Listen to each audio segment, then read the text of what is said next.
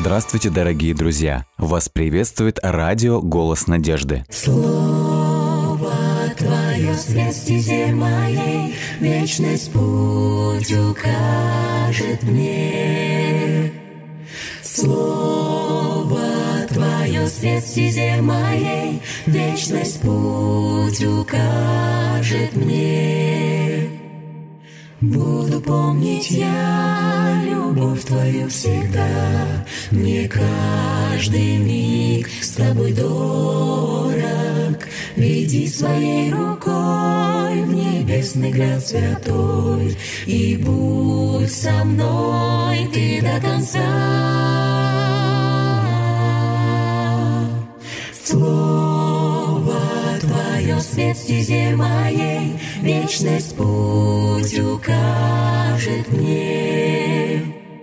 Слово Твое свет стезе моей, Вечность путь укажет мне. Если убоюсь, если я с пути собьюсь, Знаю я, ты со мною, И в твоих руках исчезает страх.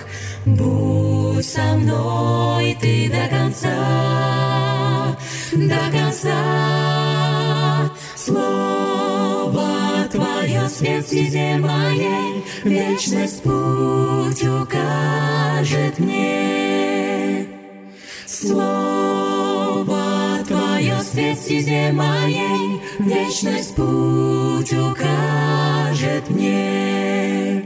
Вечность путь укажет мне. Псалом 24. «К Тебе, Господи, в молитве возношусь я всей душой. Тебе доверяюсь, Боже мой, не оставь же меня в стыде, не дай врагам восторжествовать надо мною. Ведь надеющиеся на Тебя посрамлены не будут, приткнуться и посрамятся поступающие вероломно. О путях своих, Господи, поведай мне, ходить стезей Твоей, научи меня. Веди меня тропой истины и наставляй меня, ибо Ты, Бог мой, Спаситель мой, с томлением я ожидаю Тебя целый день. Господи, молю Тебя, не забудь о своей милости и неизменной любви, вечны они. Не храни в своей памяти грехи юности моей и преступления мои, но по любви своей и благости помни обо мне, Господи. Добр и справедлив Господь, посему наставляет грешников на путь истины. Кротких приводит Он к здравым суждениям, учит смиренных ходить путями Его. Все пути Господни милостью и верностью отмечены для тех, кто хранит завет и свидетельство Его. Ради имени своего Господи, прости беззаконие мое, велико оно. Кто Господа чтит, тому укажет Господь, какой путь избрать ему. В благополучии жить он будет, и потомки его унаследуют землю. Господь поверяет тайны свои тем, кто благоговеет пред ним, и завет вечный им в назидание. Взоры мои на Господа устремлены постоянно. Только Он от сетей избавит ноги мои. Взгляни на меня, жалься надо мной, ибо я одинок, я несчастен, освободи меня от тревог, сжимающих сердце мое, и избавь меня от скорби моей. Посмотри на несчастье мое, на горе мое, и прости все грехи мои. Посмотри, как много врагов стало у меня, они лютую ненавистью меня ненавидят. Защити и спаси меня, да не останусь я в пострамлении, ибо Ты прибежище мое» непорочность и правота, да уберегут меня, ибо я на Тебя уповаю. Избавь, Боже Израиль, от всех бед его. Да.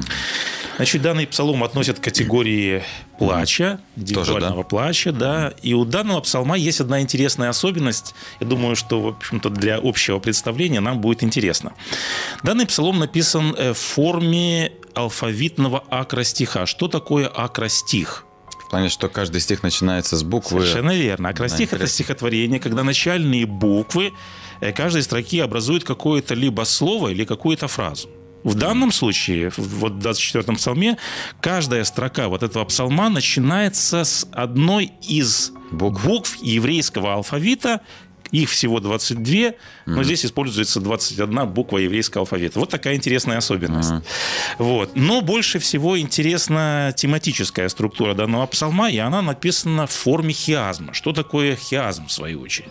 Хиазм, я знаю, что это идет от края к середине, то есть центр находится... Совершенно верно. То есть это некая такая форма структуры, когда, э, значит, э, или это такой так называемый обратный параллелизм, когда э, происходит обратное расположение элементов речи, а главная мысль, главная Находится в идея середине, да? находится в середине или же на вершине, или же в центре. И вот давайте мы проследим вот эту структуру или структуру данного псалма. Значит, крайние параллельные разделы, мы можем их обозначить как разделы А и А1, А, понял. да, они говорят о доверии Богу. И вот э, что говорит псалмопевец. «Боже мой, на Тебя я уповаю, да не постыдятся все надеющиеся на Тебя». И последний Достаточно. крайний раздел Избавь. также говорит о доверии. «Да не постыжусь, что я на Тебя уповаю, ибо я на Тебя надеюсь». То есть крайние разделы говорят нам о доверии Богу. Средние разделы, это разделы Б и Б1, они говорят о путях Бога, о том, что Господь направляет на стези. Вот псалмопевец говорит, «Укажи мне пути Твои, Господи, научи меня стезям Твоим, направь меня на истину». Господь наставляет грешников, направляет к правде, научает кротких путям. Все пути Господни, милость и истина. И во втором крайнем разделе или в среднем разделе псалмопевец говорит, «Господь укажет мне путь, очи мои всегда Господу, ибо Он извлекает сети мои, ноги мои, выведи меня из бед». То есть идея направления пути Господа. И центр, вершина данного псалма приходится на 11 стих, это слова покаяния. Да. И псалмопевец говорит, ради имени Твоего, Господи, прости Прости. согрешение мое, ибо велико оно. Вот такова структура, и давайте мы посмотрим, какую идею передает в этой структуре или вот в таком расположении псалмопевец. Мне здесь вспоминается молитва Господня. И в молитве Господне, значит, тоже ключевые моменты молитвы Господней, которая нам всем хорошо знакома, это две фразы, которые составляют, в общем-то, неотъемлемую суть нашей жизни. И первая фраза Прости. гласит как? А, «Господи, прости нам долги наши». Мгм. Как и мы. А следующая фраза как гласит? А, в смысле, дальше или... Да, и не введи Не искушение, искушение, да, но но избавь избавь, от от лукавого. Вот подобную последовательность мы видим здесь. Псалмопевец оглядывается назад, он вспоминает грехи юности своей, и о чем он просит Господа в этой ситуации. Да, прости. Не вспоминай грехов юности, прости меня. Он просит о прощении, он молит о том, чтобы Господь не вспоминал э, грехи юности, но что дальше? Жизнь продолжается. Да. И псалмопевец говорит, Господи, э, мои ноги уже были в сетях. Помните, мы читали, ибо он извлекает из сети ноги мои. Мои ноги уже были в сетях грехах, мои ноги уже были в сетях преступлений. Я уже однажды там запутался. Господи, передо мной простирается перекресток семи дорог. Я снова где-то не- иногда не буду знать, по какому пути пойти. Или, вернее, ступлю сто процентов туда, куда не Или надо. буду знать, по какому пути пойти.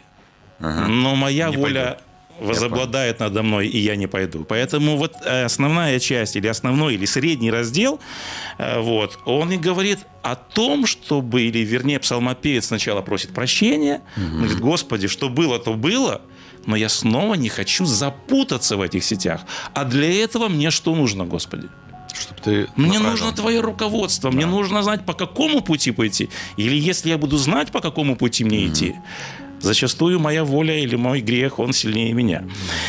И вот здесь, конечно же, возникает вопрос, всегда ли нам понятно, как поступить правильно? Был ли ты в такой ситуации, когда стоял на пресловутом перекрестке семи дорог, не знал, как поступить, либо, зная, как поступить, Все равно дело все-таки свернул не на тот путь, который ты знал, что будет правильно? Да, это на самом деле интересно. Вот э, такой выбор э, часто вот, наверное, есть- Выбор? Мы Да. стоим перед Да, выбором. да, да, да. И вот иногда ты знаешь однозначно, что что нужно делать, Да.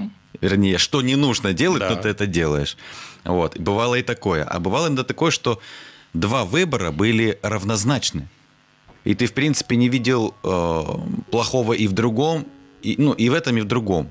И вот я не знал, куда. э, но я в таких случаях бывало такое, что раз ты не знаешь ни один, ни другой, значит, от- вообще от этих двух выборов нужно уйти. Но У меня вопрос не более в этом, да. конкретный вопрос.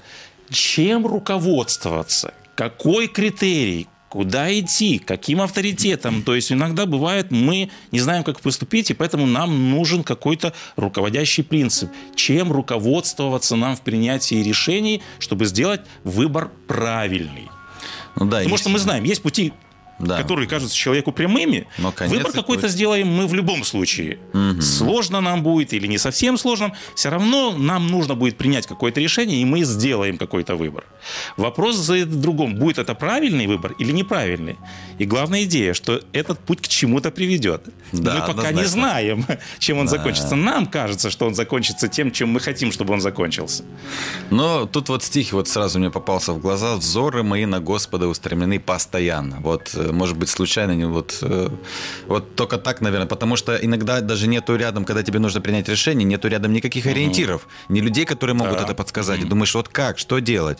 И вот тут, наверное, да, что-то есть вот в этой фразе в 15 стихе, что э, да, «Взоры мои на Господа устремлены постоянно, только Он от сетей избавит ноги Да, мои». совершенно вот. верно. Помните, мы в первом псалме говорили о том, что э, в литературе мудрости всегда противопоставлены два пути. Есть человек разумный, есть неразумный, Да. есть путь Господа и есть путь нечестивых. И вот в первом псалме, если вы помните, мы читали, «Ибо знает Господь путь праведных, а путь нечестивых погибнет». То есть путь нечестивых, он всегда однозначно заканчивается погибель, одним да, и тем же. плохо. И поэтому вот мы задаемся вопросом, а почему так важно знать путь Господа? У меня могут быть и свои пути. И Господь предупреждает и говорит, что путь нечестивых – это всегда погибель, это всегда провал, это всегда проигрыш. Вот поэтому очень важно знать, чтобы путь, по которому мы шли. Поэтому, конечно же, прежде всего мы, как ты верно подметил, руководствоваться должны Словом Божьим, волей Божьей. Но здесь у меня бывает вопрос.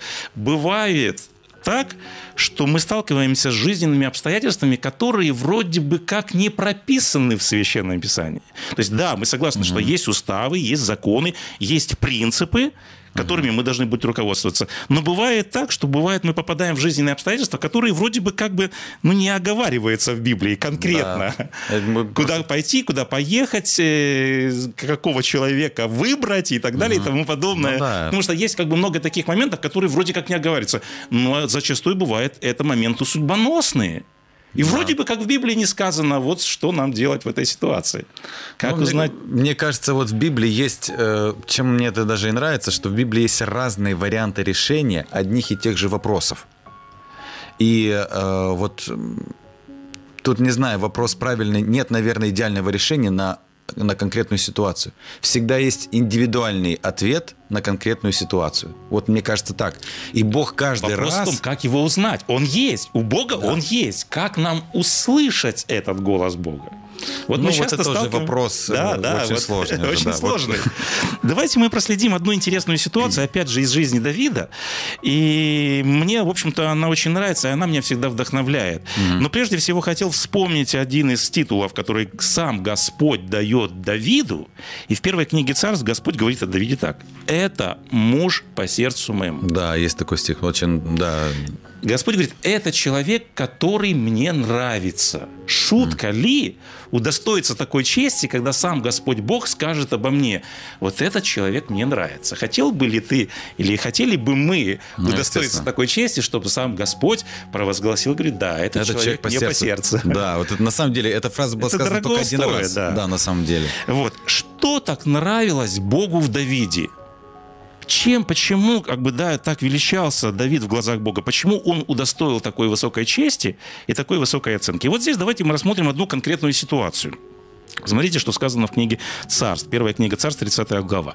В третий день после того, как Давид и люди его пошли в Секелак, амаликитяне напали с юга на Секелак и взяли Секелак. И сожгли огнем, а женщин, и всех детей, и в городе написано э, и сыновья, и, а, да, значит, до малого, до великого увели в плен, э, вот, э, не умертвили, и дальше сказано, возвращается Давид, со своими воинами. Написано, и пришел Давид, и люди его городу, и вот он сожжен огнем, а жены и сыновья и дочери их уведены и взяты в плен. Выжженная земля Да. и никого из близких и родных. И вот попробуйте представить себе вот эту ситуацию драматическую. Все нажитое, все имущество, жены, дети в один момент Исчезли. все пропадает. И вот здесь вот эта драма, драма вот этой ситуации описана в четвертом стихе. Посмотрите, что сказано. «И поднял Давид и народ, бывший с ним, вопль, и плакали, доколе не стало в них силы». Представьте себе, это мужчины, это воины, которые были не в одном бою. Да. То есть их, казалось бы, сердца закалены ста- как сталь, но они плачут, и написано, плакали, докуда не стало у них сил. Невероятная скорбь. Вот такая ситуация. То есть, когда мы сталкиваемся с такой ситуацией, мы сердцу ничего не можем приказать, оно плачет. И посмотрите, несмотря на вот эту ситуацию, что еще приводило Давида в огорчение? В шестом стихе сказано, народ хотел побить его камнями. За что народ поднял восстание на Давида? Воины. Да. В другом месте сказано, что, э, значит, когда восстал Авесолом, написано, что э, о воинах Давида сказано, что они были сильно раздражены, как медведица в поле, у которой отняли детей. То есть такой вот Да, образ. да, в да. подобной ситуации, мне видится, Как то же то же самое самое. было. Воины восстали против него, и они были разъярены, как медведица, у которой отняли детей. Почему народ восстал на Давида в этой ситуации? То есть мало Ну, того, это- что Давид видит сам ситуацию, а тут еще народ вот восстал против него в этой ситуации. Может быть, Ему это- и так непросто. А тут еще вот, как бы, казалось бы, наоборот, Давида бы поддержать. Давид, давай как-то вот мы вот... Возвратим. Ну, да, да, да. То есть, как бы поддержку какую-то, а он, наоборот, не видит поддержку, а наоборот видит еще и вот такое сопротивление со стороны народа.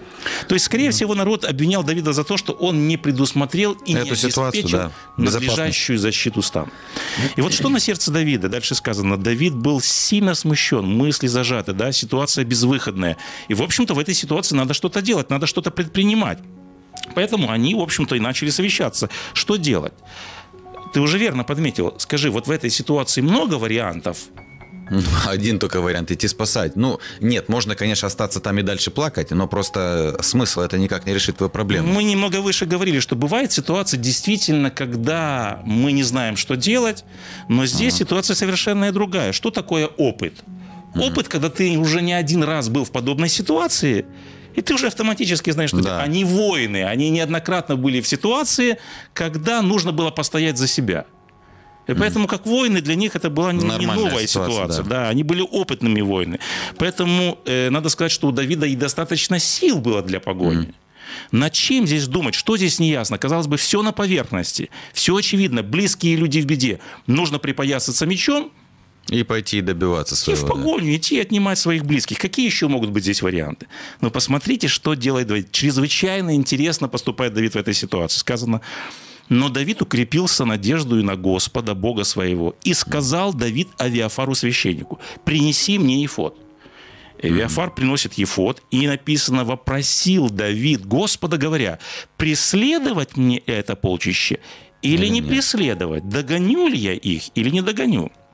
Смотрите, Давид не просит, Господи, дай мне сил догнать, дай мне победу. Если бы у Давида было конкретное уже понимание ситуации, он говорил, Господи, догнать нужно обязательно, ты просто дай мне Силы. сил для этого. Как просит Давид? Гнаться мне за ними. Гнаться или не гнаться? Вот это и удивительно. Мы видим, что Давид не повелевает, он не указывает Господу, что делать. А он спрашивает, преследовать или не преследовать. Поэтому мы видим, что здесь никакого своеволия нет. Муж по сердцу Бога, он не предпринимает никаких действий, пока не спросит об этом у Господа Бога. Пока нет слова от Господа, Давид ничего не предпринимает. И мы видим, на каком пьедестале, если можно так сказать, Слово Божье у Давида. То есть, какое благоговение или почтение к тому, что по этой ситуации скажет Господь Бог.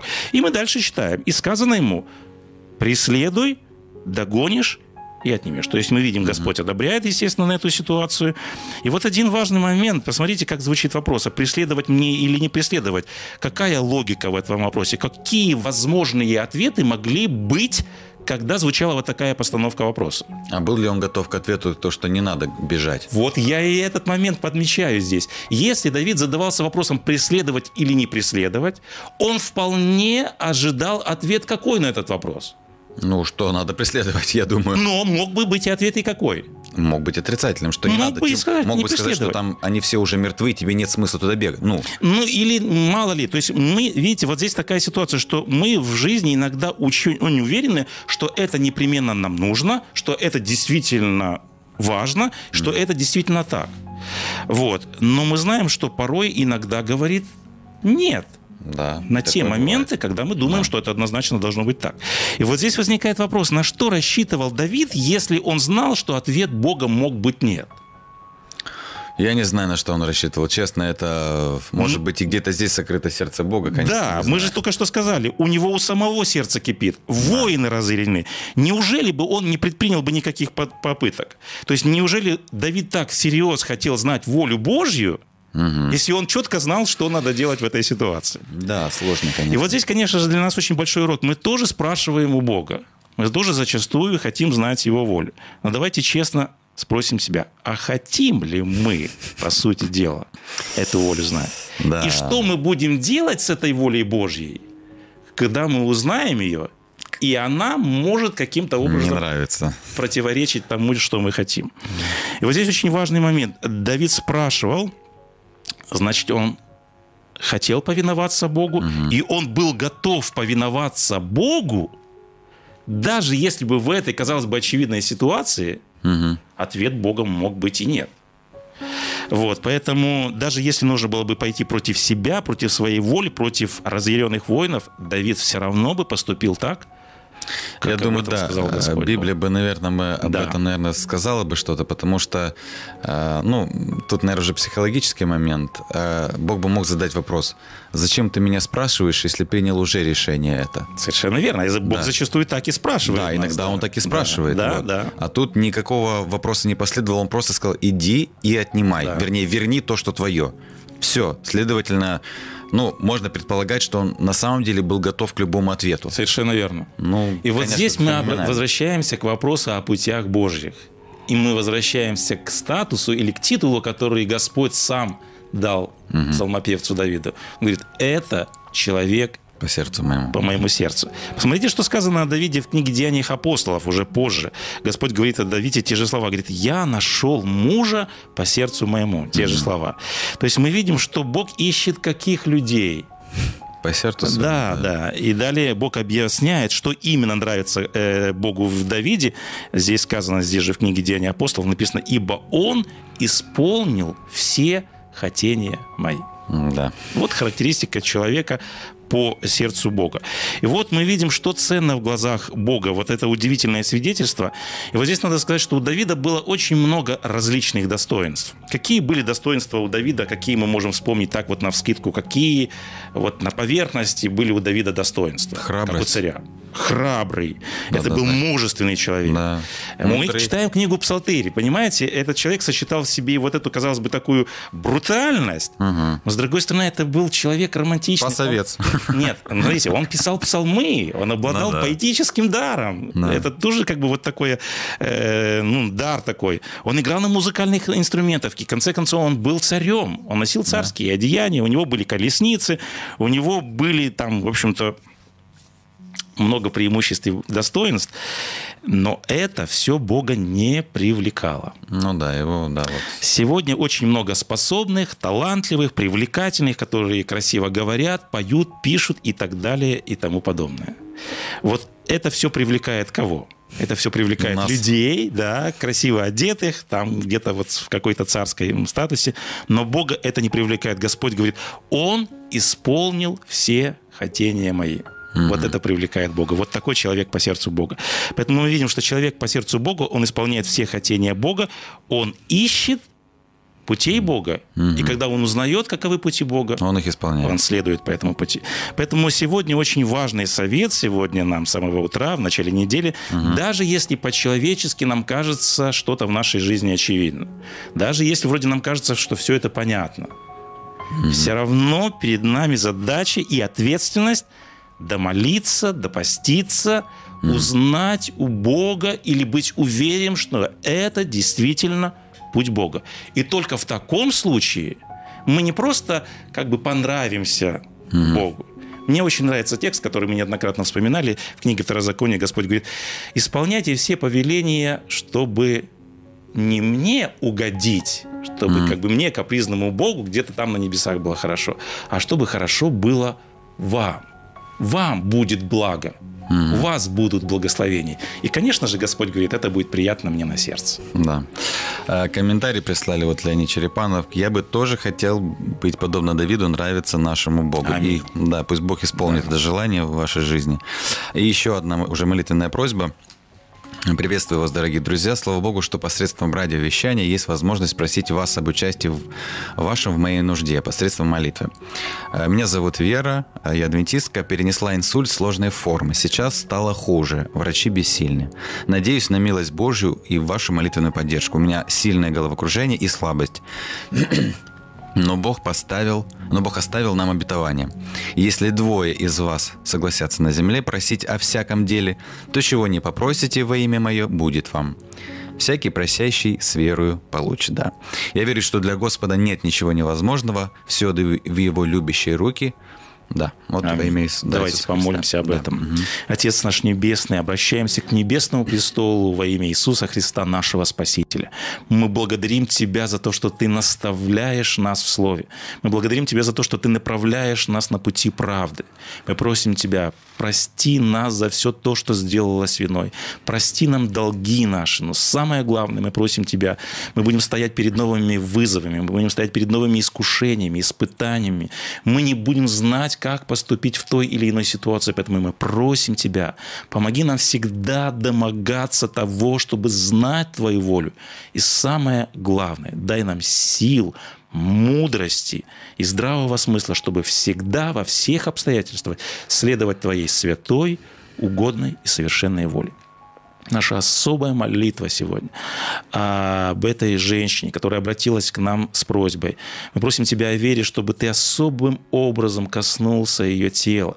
Ты видишь, она сейчас испытывает недомогание, мы просим Тебя во имя Иисуса Христа, по Твоему обетованию, укрепи самое главное ее веру и самое главное, Господи, помоги, чтобы она во всем доверялась Тебе. И если на то есть Твоя воля, мы просим Тебя о том, чтобы восстановление ее было в полноте, и она могла бы славить Тебя во все дни жизни Твоей. Все это мы просим Тебя во имя Христа Иисуса, Господа нашего. Аминь. Аминь.